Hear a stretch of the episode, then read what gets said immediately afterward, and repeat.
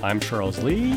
And I'm Elise Kovic. And this is the Grok Science Show. Coming up on today's program, we'll be speaking with Dr. Sam Harris to talk about his newest book, The Moral Landscape How Science Can Determine Human Values. So you want to stay tuned for all that, plus the Grokatron 5000 is coming right up here on the Grok Science Show.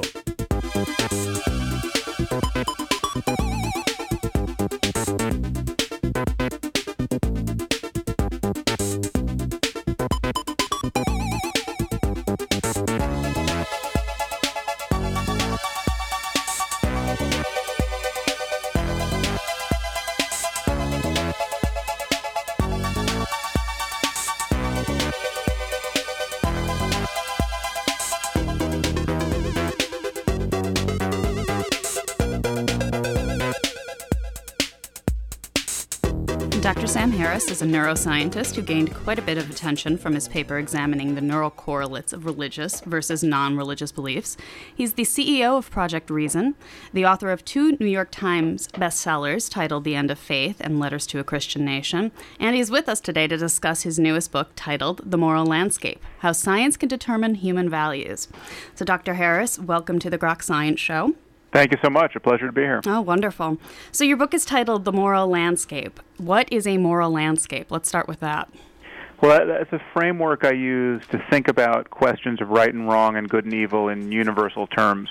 It's, it's a landscape of all possible conscious experience where the, the peaks correspond to the heights of happiness or well being, and the valleys correspond to the lowest depths of suffering and it's a way to think about changes in, in conscious experience and to think about questions of morality and human values in that context. So you just used the C word, and that's often a controversial word to use as a neuroscientist. Charles and I are both neuroscientists. Um, pretend to be. yes, we pretend to be. I want to know how you how your book. It's about letting science guide you through this moral landscape. But right. how are how are we supposed to use science to understand morals?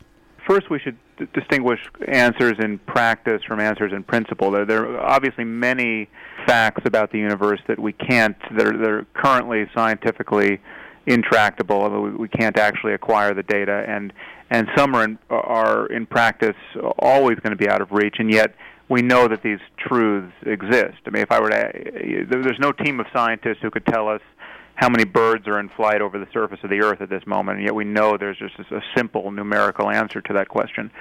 We do science in the face of a larger reality which has innumerable questions like that. So we have this background of facts.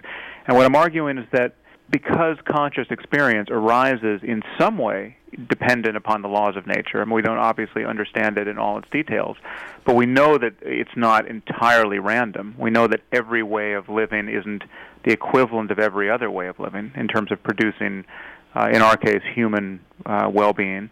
Uh, then we know that there must be right and wrong answers to this question. What I'm arguing is that there there must be right and wrong ways to move across what I call the moral landscape, even if there are multiple peaks on it, even if there are multiple equivalent ways for human beings to thrive, both personally and collectively, and I, I think there probably are. There are clearly many ways not to thrive. There are many ways to completely fail to live a, a life that maximizes well being or positive social emotions like compassion and empathy and trust. Uh, it's, it's possible for societies to completely fail to uh, produce lives worth living. And we know something about this, and all of these details, though complex when you get into, the, get into them, fall into the sciences of genetics and neuroscience and psychology and sociology and economics. I mean, every variable that can influence states of the human brain will be relevant in the end to a full understanding of human well-being. You use the word variable, and you mentioned many, many different variables, and I'm having a hard time understanding one of the main concepts of the book, which would be science and morality together, because in science we use we examine things using the scientific method how would you suggest that one might be able to control for all of these factors that would make up one's moral character? Well, my core argument is that we know certain moral truths even before we go into the lab at this point. And we know, for instance, that life in Afghanistan under the Taliban is not a way of maximizing human well-being. You know, throwing battery acid in the face of a little girl for the crime of learning to read is just not a good strategy for mm-hmm. raising happy, children or competent adults or building a society that that uh, allows the the most uh, people to flourish. I mean, this is just so patently obvious. And what I'm saying is that that is not.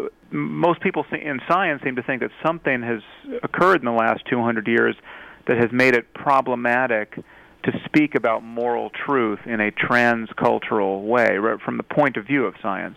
But what I'm saying is the moment you link morality to questions of human and animal well-being, then clearly there are truths to be known about it, and clearly there are obviously wrong ways to live. And and to and to pretend that we can't say that the Taliban are wrong, really wrong, not from the point of view of science, they're really wrong about human well-being, is to pretend that we know nothing about human well-being. Is to pretend that you know, while we have 150 years of brain science and psychology and sociology behind us, and we've made some real gains in the treatment of women in, in our culture uh, and in equity uh, between the sexes, maybe forcing half the population to live in cloth bags is as good as anything we've come up with. And we and we just know it's not it's not an intellectually honest position, and yet it's one one that I continually run into in in the ivory tower. People think that values and morality are a are a no-go area for science in in normative terms. All we can do is descriptively notice what people are doing in the name of morality, but there's no place to stand in which to, from which to say anyone is ever right or wrong, and that's and that's the, the, the chief thing I'm disputing. What what do we do though if, for instance, my well-being, which people can argue in a certain part of my life could be considered a good, happy life, could be considered well-being for me, but it could also be causing suffering down the line for a bunch of people, say in sub-Saharan Africa. Right. That kind of moral problem is something obviously that we we run into and there are situations where there are there's a zero sum trade off between one person's happiness and, and another. You know, if there's, if there's one slice of pie left and the, only one person can have it, there there are trade offs of that sort. But I think the most important moral occasions are ones that, that are, are generally not zero sum. There, there are some very obvious things we could do to make life better for more or less everyone in, in our global civilization. I mean, eradicating the causes of deadly pandemics, uh, nuclear proliferation, terrorism, the causes of war. I mean, all of the this would be good for everybody on sure. balance. There, there'd be no losers. So those are those are obviously right things to do. And when you when you talk about kind of radically zero sum internecine everyone for himself moments uh, on this landscape. Clearly they're not going to be peaks on the landscape. They're, they're, they're, they're clearly there are situations in which one person can be made happy by the slavery of others. Mm-hmm and I'm not denying that it's possible. There, there are kind of pathological states of happiness that people can experience. I, I think, uh, you know, a suicide bomber before he pushes the button is probably experiencing some kind of religious ecstasy. Mm-hmm. And if you could trade places with him at that moment, you would be experiencing quite a thrill. But that kind of happiness is not a the durable basis for most of the people most of the time to be truly happy. So it's, it's, it, it, by definition wouldn't be a peak on, on what I'm calling the moral landscape. I don't disagree with you at all. Um, the issue that I'm having is the things that we can inarguably say these are right. Science is about quantification. H- how do we quantify these values? Well, again, you're asking in practice, and, and, and I think the deeper point is made in principle. Now, in practice, yes, I, I think we will understand states like compassion and joy and and love at the level of the brain, and we will quantify them. I mean, we will be, we will understand the genes that allow people to feel compassion and the genes that the, the variants that lead to psychopathy, say, mm-hmm. uh, and the kinds of brain injuries that lead to psychopathy. And sure. we're beginning to understand that now. And but the deeper principle is you know, just I mean, imagine a universe in which every conscious creature, humans and animals and anything that can have any experience whatsoever, suffers as much as it possibly can for as long as it can. Uh, in, the, in my book, I call this the, the worst possible misery for everyone. Mm-hmm, mm-hmm. Now, that's bad, and if anything is bad, that is. And I and what I'm what I argue is that given that that state of affairs is, is related to ha- to the laws of nature in some way, I mean, conscious experience is constrained by the laws of nature and therefore falls within the purview of science. Any movement away from that worst possible misery for everyone is going to be a movement towards something better. by, by definition. And so that the moment you acknowledge that that continuum exists, that it's possible for everything to suffer as much as it possibly can suffer for as long as it possibly can, and there's there's a possibility of movement away from that. There's clearly going to be right and wrong ways to move, and mm-hmm. there's going to be and and there's there, there, there are better and worse ways to avoid the worst possible misery for everyone. And and that's uh, it seems to me that's all I need to ground morality and values squarely in the context of of a growing scientific understanding of mental life. But I, but I don't even I think even in stronger terms than that I don't see any other intelligible way to talk about morality. And it, and this I think would change just admitting this much would change our discourse so that when for instance you notice an institution like the Catholic Church talks about morality and values but they're actually more concerned about preventing contraception than the rape of children. Sure, sure. Um, that that inversion of priorities. I mean, they're, they're clearly not really tracking the details of human well-being in, in any intelligible way. There, that is analogous to them talking about the physics of the transubstantiation or the physics of the Holy Ghost. I mean, they could use the word physics in that way, but they physics. wouldn't. They, we, we wouldn't have to take them seriously. And, and I'm saying that we don't have to take them seriously when they talk about morality and values when they're actually not talking about the well-being of conscious creatures. I agree. Um, you know, I'm I'm I'm proud to call myself an atheist, and anti-theist, and in many, if not most, respects of your book, it was like preaching to the choir. But with all due respect, I think that there may be something very unscientific about exploring concepts of human values and, and morality. Yet, what you suggest is good science isn't the result of scientists abstaining from making value judgments. And I thought that was really interesting, and I was hoping you would expand on that. Yeah, well, there's this notion that there's this separation between facts and values, and science just deals in facts, and values are something uh, that uh, science can really never get a hold of. But the problem with that description is that when you look at the, the kinds of facts that science deals in, we only get to an agreement on those facts based on values, based on a, a valuing evidence, valuing logical coherence, valuing parsimony, valuing mathematical elegance in certain spheres of science. Sure. We have to value understanding the universe. And and when you confront someone who doesn't share those values, the conversation just falls apart. There's just no there is no common ground, and yet in every other area of science, we don't take that as a problem. When the when the when the creationist comes to the the paleontology conference and says, "Well, listen, I I'm the way I talk about paleontology is just whatever fits the book of Genesis."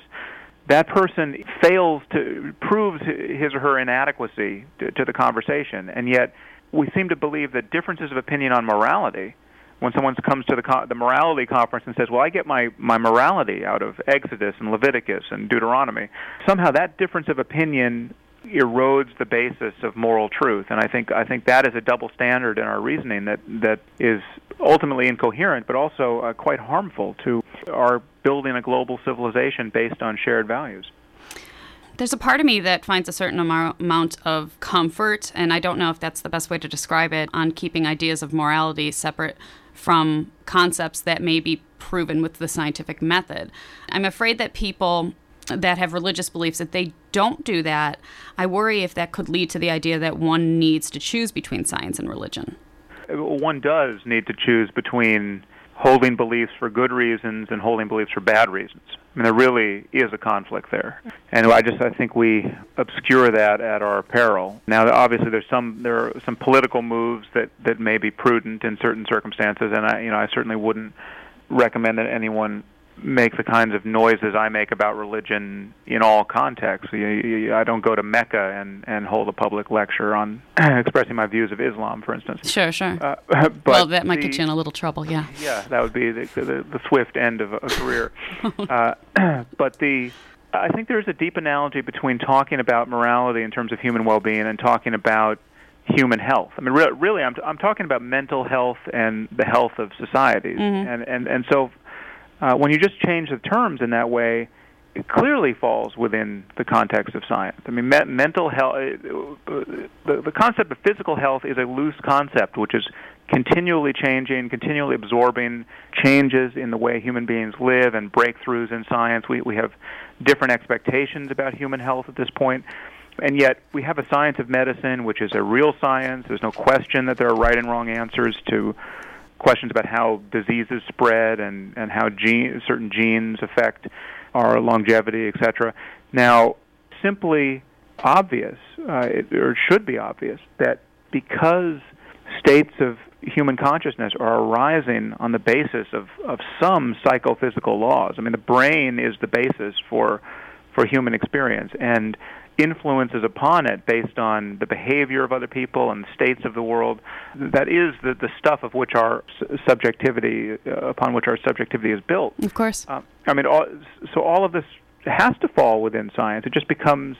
It's just the, the the the details are incredibly complicated, but the general principles are pretty obvious. And it's pretty obvious that living in Congo at this moment, where most people are worrying about being raped or killed by drug-addled soldiers. Mm-hmm. Uh, it's just not it's not an ideal circumstance for human well-being, and which is to say that one would be it would not be moral to intentionally produce that circumstance for people. Of it would course. be a bad thing, and and and and but again, I think that's a claim that that is as strong a scientific claim as saying that it is unhealthy to drink cyanide or that you know, spreading smallpox around is not good for children in terms of their health. I mean, this is just those those are scientific claims. They're not these whimsical value judgments. I mean, smallpox really does kill people, Mm-hmm. um, and we understand something about it. Well, psychopathy is really bad for human relationships, and w- we can we can begin to understand something about that, and and, and indeed we are.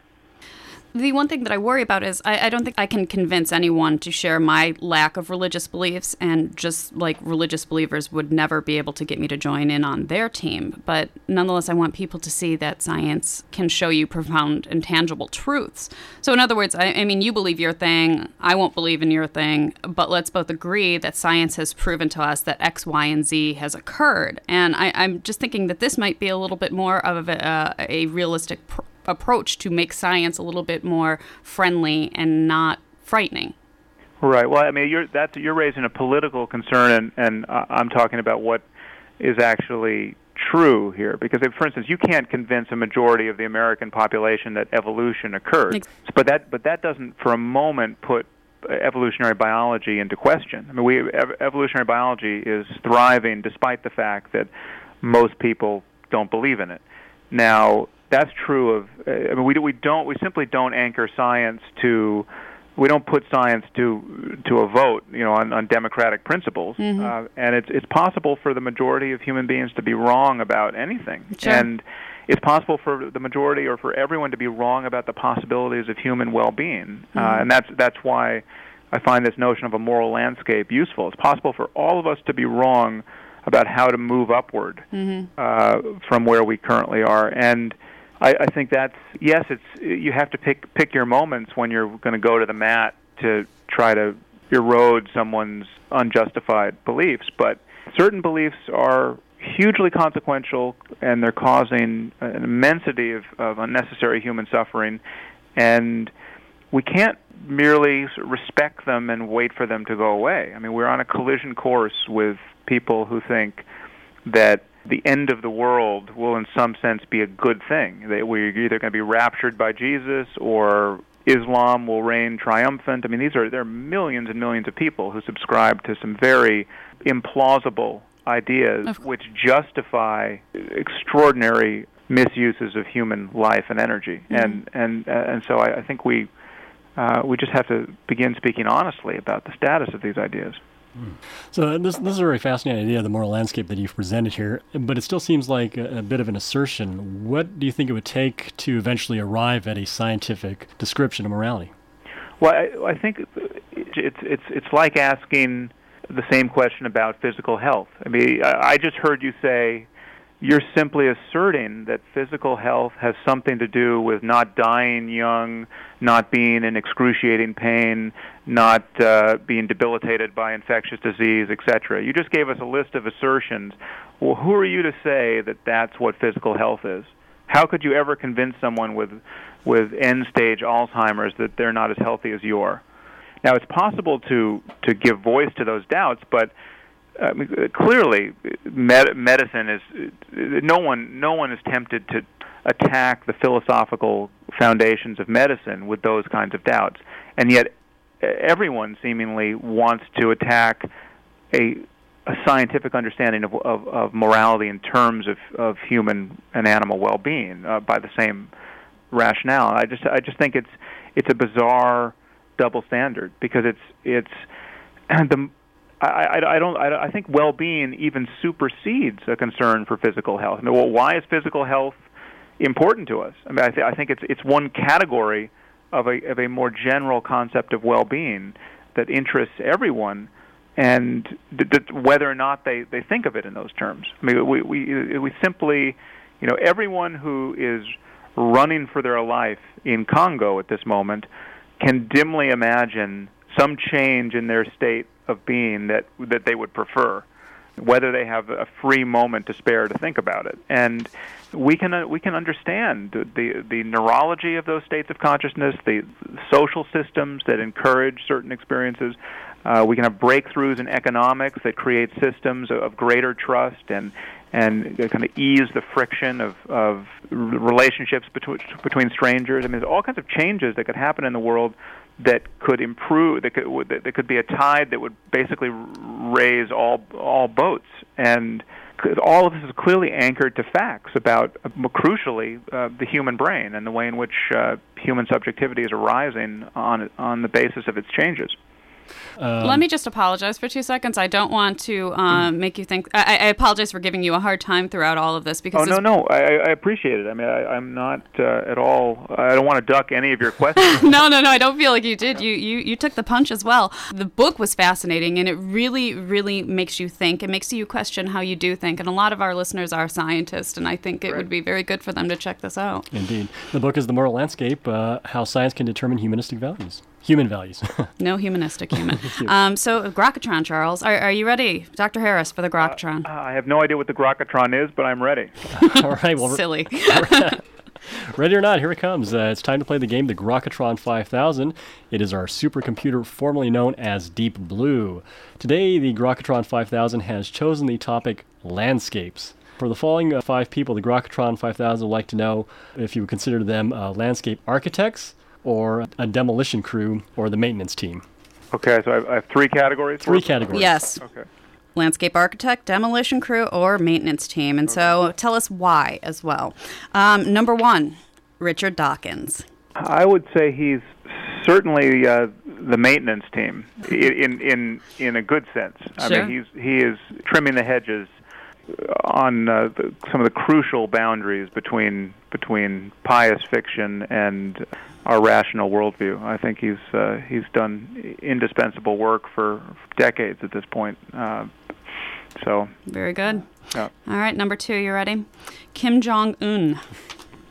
Uh, Kim Jong Il? No, Un, his second oh. youngest son. Oh, I don't, I don't yet know. Uh, pre- presumably, he's going to make the same noises as his father and grandfather. Um, in which case, he's uh, he's part of the demolition team. Uh, that's that's and, that's good enough. All right, uh, number three, Glenn Beck. Uh, I would also put him in demolition, although not not uh, in, in, quite the same sinister way as uh, the Kims.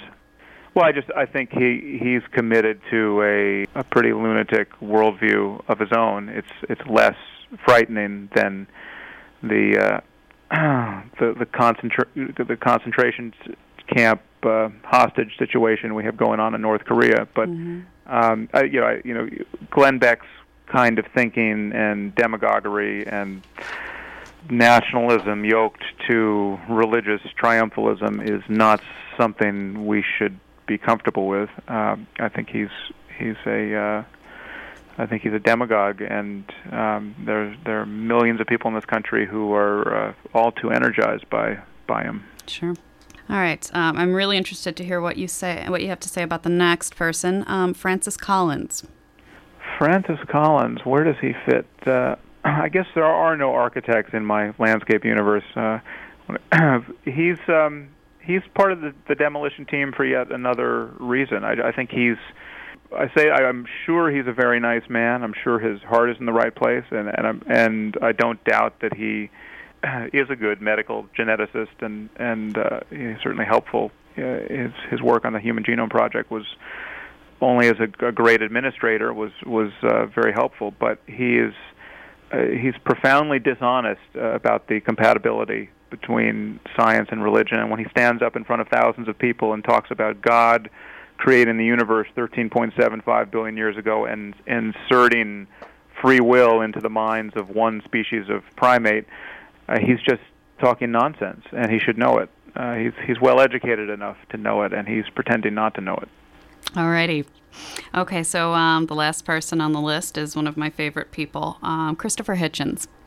Uh, well, I, he's also one of my favorite people. How's he um, doing? Do you know? He's, um, you know, I don't, I don't have it firsthand from him in terms of his his prognosis. Uh, mm-hmm. You know, I know it's it's certainly not a uh, a good cancer in general to yeah. have gotten, and um, so yeah, I mean, he's he's uh, a fantastic voice and. Uh, maintaining uh, the same same edges of our rational worldview uh, slightly differently and and uh, than Dawkins and far more eloquently than than I'm attempting. Um, and or than uh, anyone can. That, yeah, yeah. he's he's uh, he's brilliant, and we should have our fingers crossed for him. Yeah, indeed. Yeah. Okay. Well, on that somber note. Wow, how did that happen? Um, thank you, Dr. Harris. Um, Dr. Sam Harris, everyone. Uh, pick up his book, The Moral Landscape How Science Can Determine Human Values. It's really, really an interesting, thought provoking read. Dr. Harris, thank you very much. It's been a pleasure. Thank you so much. Okay, you have a wonderful day. You too. All right, bye bye. Wow, fascinating discussion on morals. Indeed, a fascinating discussion. I, I missed last show, and I, I, hope that someone gave Mick a shout out. We always have to give Mick a shout out. I mean, he is one of our most dedicated fans on the website. And, and we appreciate that. And we also have another shout out to give today. It's uh, Miss Carmen Hoffman. Miss Carmen Hoffman, one of our newest fans. So we, uh, we like to give our fans shout outs, and we want to give you a shout out. So why don't you go to our website or email us or even go to our Twitter? What I don't even know how to tweet. But Nonetheless, go and tell us what we're doing wrong. Tell us what we're doing right. Give us some suggestions for the next show. Tell us if we're immoral. We don't know. yes, tell us. Maybe there's a science for this. Uh, well, read the book. hey, there we go. All right. Uh, well, this has been the Grok Science Show. I've been uh, your host, Charles Lee. And I'm Elise Govic. And we'll be back into more from the world of science and technology. And, and we'll miss you. We will. Write to us. We're on the web. Our web address, www.groks.net. Uh, we're on Twitter, Facebook, and you can email us, science at groks.net. Have a great afternoon.